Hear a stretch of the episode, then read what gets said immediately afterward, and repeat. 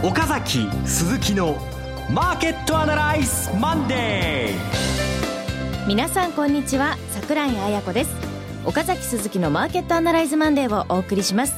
パーソナリティは金融ストラテジストの岡崎良介さん。まだちょっと声が変な岡崎です。でも頑張って最後まで務めたいと思います。はい頑張りましょう。そして株式アナリストの鈴木一之さん。おはようございます。鈴木一之です。どうぞよろしくお願いしますこの番組はテレビ放送局の BS12 チャンネル12で毎週土曜昼の1時から放送中の岡崎鈴木のマーケットアナライズのラジオ版です。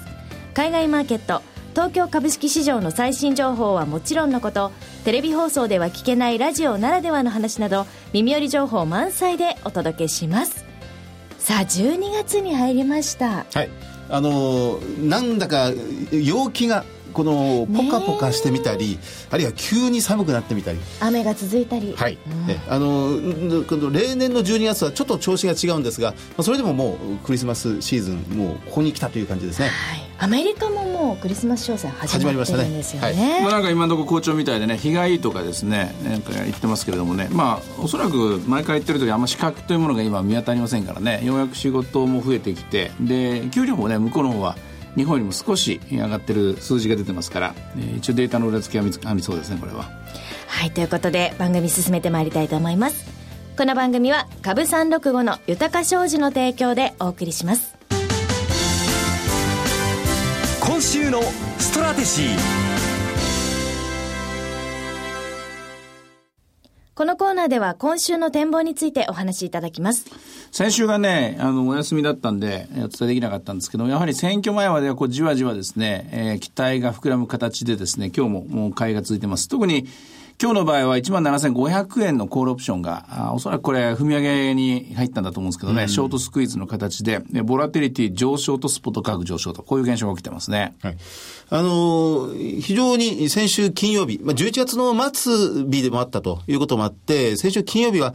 これは本当に強いのかな、あるいはドレッシング的な動きなのかな、またまたトピックスのリバランス、また違う、この野村セットのリバランス、いろんなことがありまして、大型株がうわって上がったのを、半ばば金曜日の引けなど半信半疑のような目で見ていた人も、私なんかもそうなんですけどね、えー、いましたが、やはりあれしっかりした動きだと見てよろしいですか？いや、これは先物主導ですよ。うん、あの、個別でですね、ポートフォリオが動いてるとか、年金がまとまって買ってるとか、そういう現象ではなくて、あくまで先物指導と見た方がいいでしょうから、あの、まだ脆弱な形であって、えー、どこが均衡点なのかってよくわかんないと思います。ただ、まあ、選挙までは実際あと2週間、えー、10営業日ありますからね、今日入れてね。えー、この間はですね、先物指導で動きやすくなると。で、特に来週の金曜日はスペシャルコーテーションですから、えー、スペシャルコーテーションにおいて、ずっとこれ、えー、高値を更新してきてますからね、こういうパターンの時は、最後までですね、えー、コールを売り上がっていた人たちがずっとこれがスクイズかかって終わる現象、これは起きやすいです。あと、ボラティリティに注目。一旦下がりましたけど、今日また25を超えてくると、本当にそういうブラックホール的なですね、全部吸い込まれていくとような形が起きてもおかしくないですね。ブラックホール。前も今年半ばぐらいに一回、えー、ここでも聞いたような話、うん、あの、一番強烈なのは、あ2013年の5月のバーナキショックの前のブラックホールですね。うん、ものすごい勢いで、えー、コールが買われていく、相当長期が続きましたけどね、うん、先物指導で上がっていく展開です。なるほど。あの、まあ、そういう私などはなかなか見ることのできない、その目に見えない、この多くの多くの動きというのももちろんあるかもしれません。しかし、あの、現実のこの経済状況、を見ると、まだまだ全然楽観的な動きにはなりきれないところが残ってますね。そうなんですね。だからトレ、だから複眼思考っていうんですかね、あの、二つの目をですね、それぞれ別のものを見なきゃいけないなっていう2週間、1週間だと思いますね。まあ一つはトレーディングですね。今見た、今お話したように先物とかオプションとか、こういうデリバティブズの動きによって、相場水準全体、指数がですね、上下する。これが一つ目の目。もう一つはポートフォリオです。うん、ポートフォリオに関して言うと、これまあ、あの、選挙という不確実性がある前に、えー、リターンが上昇してますからね、利益を確定した方がいいのか。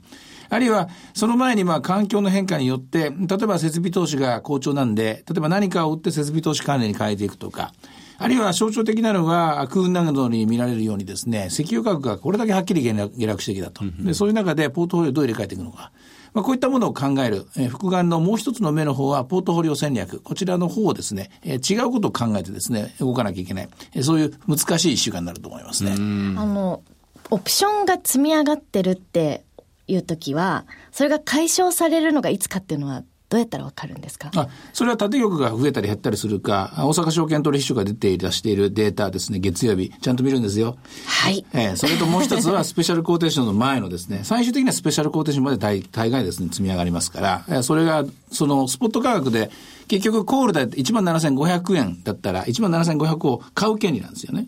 で、17,000今日600円入りましたよね。これもインザマネーになったって言います。インザマネー？はい、これインザマネーだったと思います。で、例えばプットオプションで、この間まで17,250円なんかのプットが、あーちょうどこれが程よいところでかかるかなと思ってたんですけど、もうはるかに遠くなっちゃいました。これはもう忘れてください。もう役に立たない。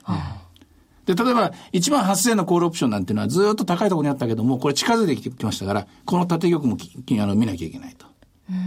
要するにスポット価格の変化と、あとは最終日。で、スポット価格がどこに入るかによって、えーその、えーオプションのストライクに、えー全部引っかかってですね、スクイーズがかかるか、それとも紙切れになるか変わってくると。こういうゲームなんですよ。あくまでゲームです。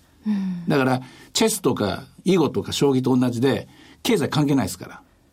それは、だからその新聞の数字を見てれば、ある程度予測はできると。ある程度予測つきますし、それと一回このルールを覚えちゃえば、今の原値がいくらで、で、ボラティリティがどうなってるかっていうのを見れば、これで何が引っかかって何が離れてたかっていうのが分かりますから。はい。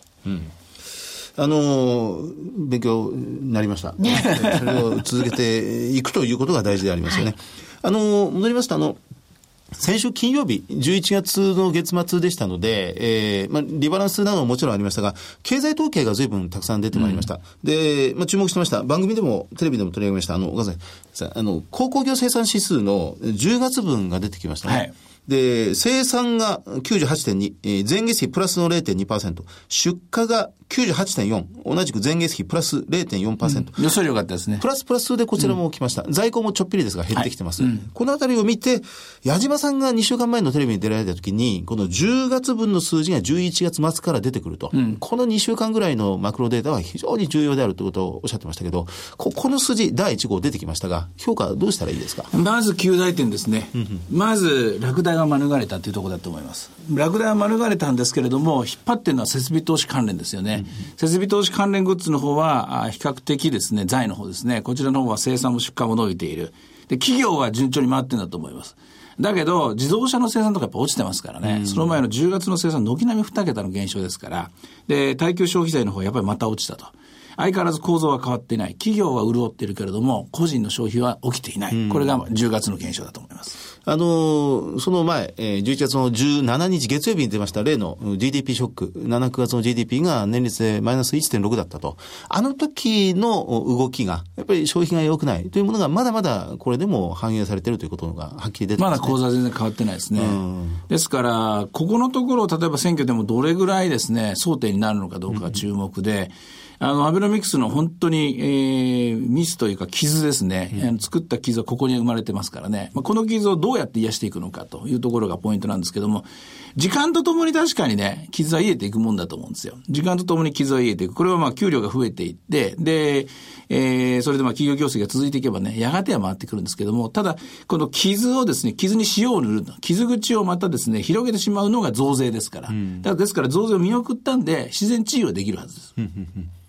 あの、そして今日、週明け月曜日、また朝一番で、えー法人企業統計、7、9月分が出てまいりました。まあ、これあの、GDP と違って数字の見方がまた難しいんですが、えー全産業、売上ではプラ7、9月、プラス2.9%。はいはいはいで、経常利益が全産業でプラス7.6%。やっぱりこれ3倍の原則になってましたよね。あそうですねえー2.8倍ぐらいでしたけどね。売上に対して経常利益が3倍ぐらい増えると。2倍から3倍の範囲に入るですね。で、製造業が、あー経常利益はプラス19%、非製造業はプラス1%。あーやはりこの人手不足の影響などが、賃金アップ、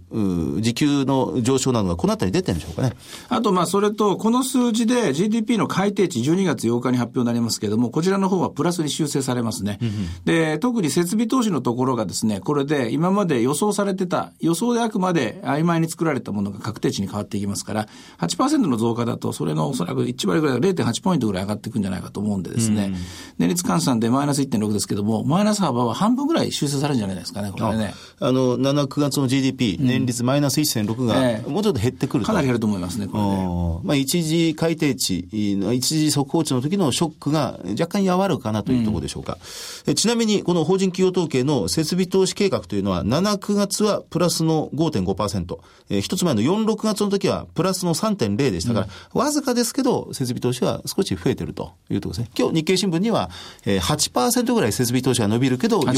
横ばいだという話ではありましたが、うん、法人企業統計は水準は低いんですが、少し増額されているという状況であります。うんまあ、数字ばかりの話ですいません。あの、マーケット全体見てみますと、先週一つ感じたことは、まあ、アメリカで原油安というのは強烈なインパクトのある事象が起きました。一方で、円安なのに、まあ、株高、円安イコール株高でずっと来たものが、円安が止まって、株価だけがどんどん突っ走ってるっていう現象が、先週後半特に起こったように感じましたが、えー、為替と株式のリンクというものは少し解き放たれていることになるんでしょうか？あの、全くシンクロして動いてきたのが今までのアベノミクスでしたけども、シンクロは少なくとも止まりましたよね。で、先に為替が走って、で、その後に株が動くという、こういう現象であって、それぞれ織り込むものが違うわけですよね。えー、為替の方は、これは明らかに金融政策の違いというやつですね。こちらを織り込んでいて、で、株の方は、企業業績、景気と企業業績、これがどういうバランスになるのか、日本経済でですね、うん、ここの落ち着きどころを探っているというところだと思います。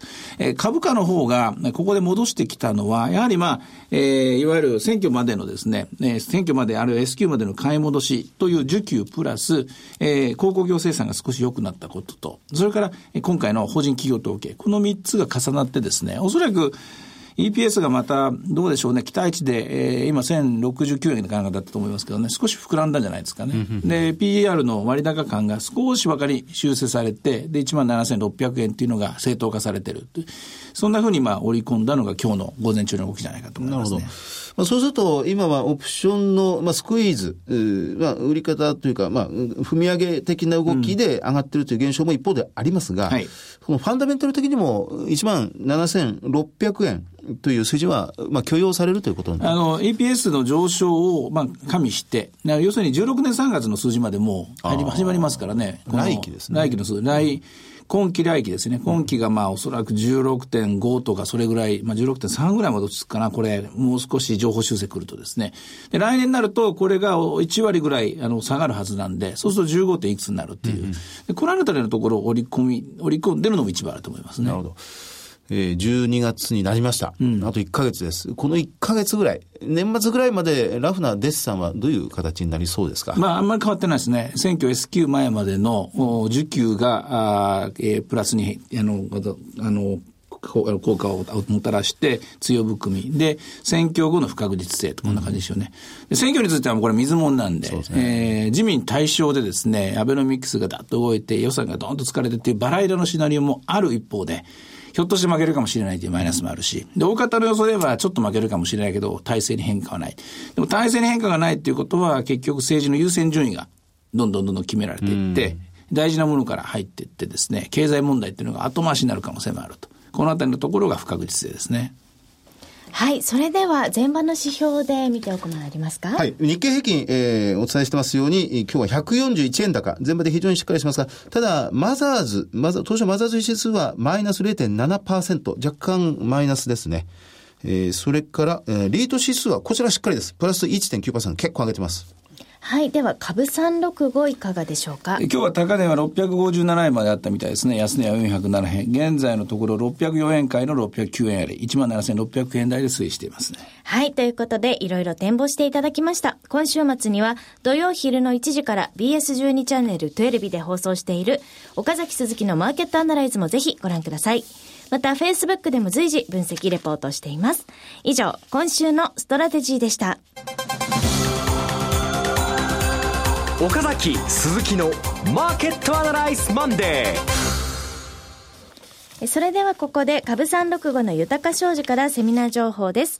東京丸の内にて岡崎良介の株式セミナーが開催されます。日程はあさってです。12月3日水曜日17時会場、17時30分開演です。当日は東京金融取引所の増田健さんによるクリック株365の概要と特徴という講演がありまして、その後岡崎さんの株式セミナーがあります。会場は東京丸の内にあります丸の内パークビルディング15階の東京金融取引所大会議室になります。お申し込み連絡先は、豊か商事本店フリーコール0120-770-100 0120-770-100です。受付時間は同日祝日を除く9時から20時ということで、岡崎さん、あさってですが。いや、さっきまで、さっきまで作ってたんです。はいまた帰ってこれから今日作るんですけども、えーっとね、ボリュームがめちゃくちゃ多くなりそうなんですね。なぜかというと、まあ、選挙の結果っていうのが分かんないから、あ3つぐらいのパターン考えなきゃいけないでしょうし、で、それから、あと、まあ、あの、時間軸が伸びちゃいましたでしょ。時間軸っていうのは、あの、日本の量的質的金融緩和っていうのが相当長期間続くっていうのが見えてきたんで、はい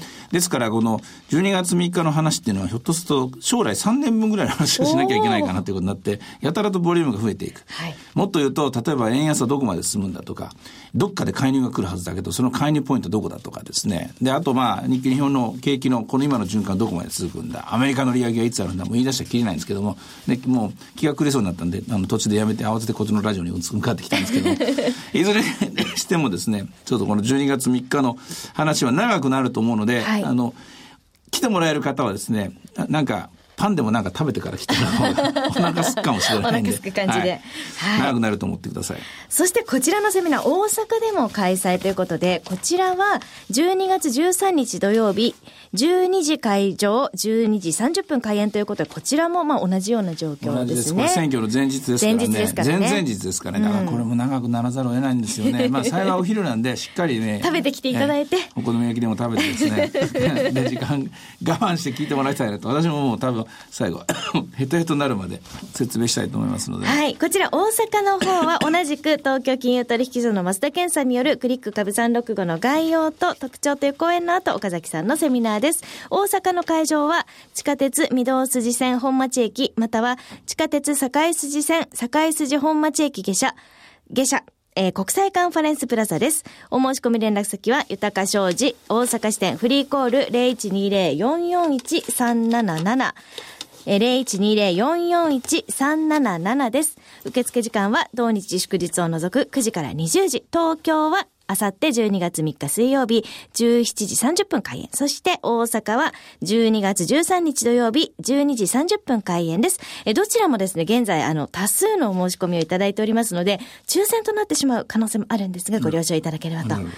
い、思います。楽しみにしていてください。えここまでが豊か商事から、えーセミナーのお知らせでした。え続きましてが BS12 チャンネル12で放送中の岡崎鈴木のマーケットアナライズからの情報です。え番組連動セミナーリアルマーケットアナライズのウェブ版セミナーとも言うべ言うべきマーケットアナライズプレミアムビデオオンデマンド配信中です。こちら第4弾公開しております。タイトルがテーマ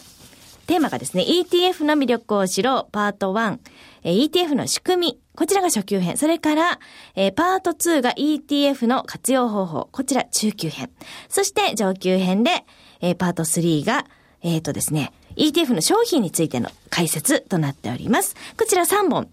同時に見ることができますので、ぜひチェックしてください。BS12 チャンネル12岡崎鈴木のマーケットアナライズのホームページから簡単にアクセスできますので、チェックしてくださいね。そしてもう一つがセミナー情報です。2月28日来年です。2015年2月28日土曜日、東京で無料の投資家セミナー、リアルマーケットアナライズ 2015in Japan 開催決まりました。in Japan in Japan です。東京なんですけど、ジャパンです。これはですね、あの番組セミナーも始まってから、来年で3年目を迎えるということで、実は東京以外にも大阪、名古屋、福岡、北海道ということで、全国行ってまいりましたが、はい特にあの四国の方とかね、あと東北の方なんかも、はいそうですねぜひうちでやってくれと。いうお声をいただきまして、行きたいところなんですが、なかなかスケジュール的にも行けないということで、それならば、来たい人みんな来てもらおうということで、東京で1000人の会場を用意しました。東京なんですが、はいえ東京にお越しいただければと。そうなんです。大阪なんかは特に、あの、半分以上の方をちょっと抽選でお断りあしてしまったので、そうならないように、大容量の会場で。2倍の方に申し込んでいただいてるんですもんね。そうなんですよ。ありがとうございますと。いうことで、えー会場、有楽町読売ホールでございます。えー今決まっている登壇者が岡崎さん、鈴木さん、桜井と、それからラジオ日経の鎌田新一さんなんですが、他にも豪華ゲストを考えております。応募方法は BS12 チャンネル12の岡崎鈴木のマーケットアナライズを検索いただきまして、番組ホームページからリアルマーケットアナライズ 2015in Japan の応募フォームにご記入いただくか、電話番号0120-953-255 0120-953-255から通話料無料自動音声応答サービスにて24時間ご応募を受けたまっております。締め切りは2015年2月2日月曜日、まだまだ先ですので、はいはい、大丈夫です。2015年2月2日締め切りです。このラジオのお聞きの皆さんもぜひご応募いただければと思います。以上がセミナーのお知らせでした。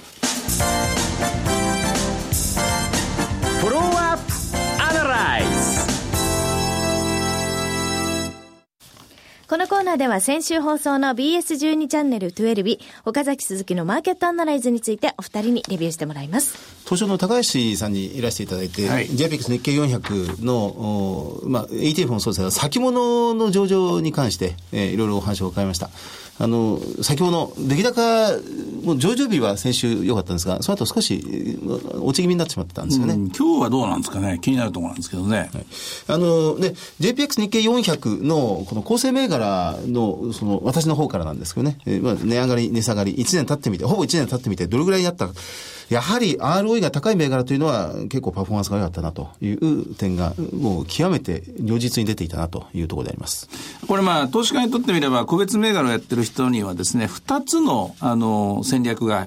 の、生まれると思うんですね。一つは、このに JPX 日経400に入るか入らないか、あるいは、出されちゃうのかっていう、あの、そこで、インかアウトかっていう、その銘柄を選ぶという戦略が一つ。はいで、それから、あ鈴木さんが指摘してくれた400の中でものすごく差が出ると。倍になる銘柄もあれば、半分になる銘柄もあって、やっぱり ROE を高く保とうという経営努力って、これ実はものすごく難しい。言うは優しい、安し、行うは形の典型的な例で。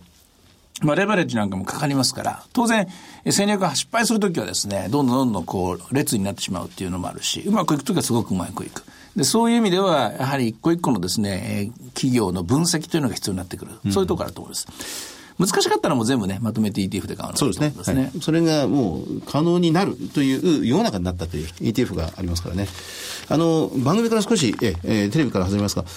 えーブラックフライデーのデータが、あこれがスタッフからまとまって出てきました。あのーいくら使いましたかという統計数字が、全米小売業協会がもう明らかにしてるみたいで、えー2014年、うん最初のブラックフライデー、感謝祭後の最初の金曜日は、えー今年はあアンケート、ヒアリングで2000万人に来ましたら、えー、1人当たり380ドル。だそうです。で、去年が407ドルだったので、えー一人当たりの金額で見ると若干ダウンしてるということが言われてるみたいですね。あとはまあ、数ですね。あの、去年よりも人がたくさん来るかどうかっていうところですよね。はい。なんかでもあとやっぱりインターネットのはい。数がすごい増えてるっていう新聞に書いてまさにそうですね。はい。あの、単価が安くなってるのと裏腹にええ、数が、件数が相当増えてる増というのがありましたからね。はい。まあ、そのあたりが掛け算で現れてきますから、もう少し見てみましょう。はい、そして今週末は雇用統計ですね、チェックお願いします、はい。岡崎鈴木のマーケットアナライズマンデーそろそろお別れの時間です。ここまでのお話は？岡崎亮介と、そういう和之と。そして桜井彩子でお送りしました。それでは今日はこの辺で失礼いたします。さよならこの番組は株三六五の豊か商事の提供でお送りしました。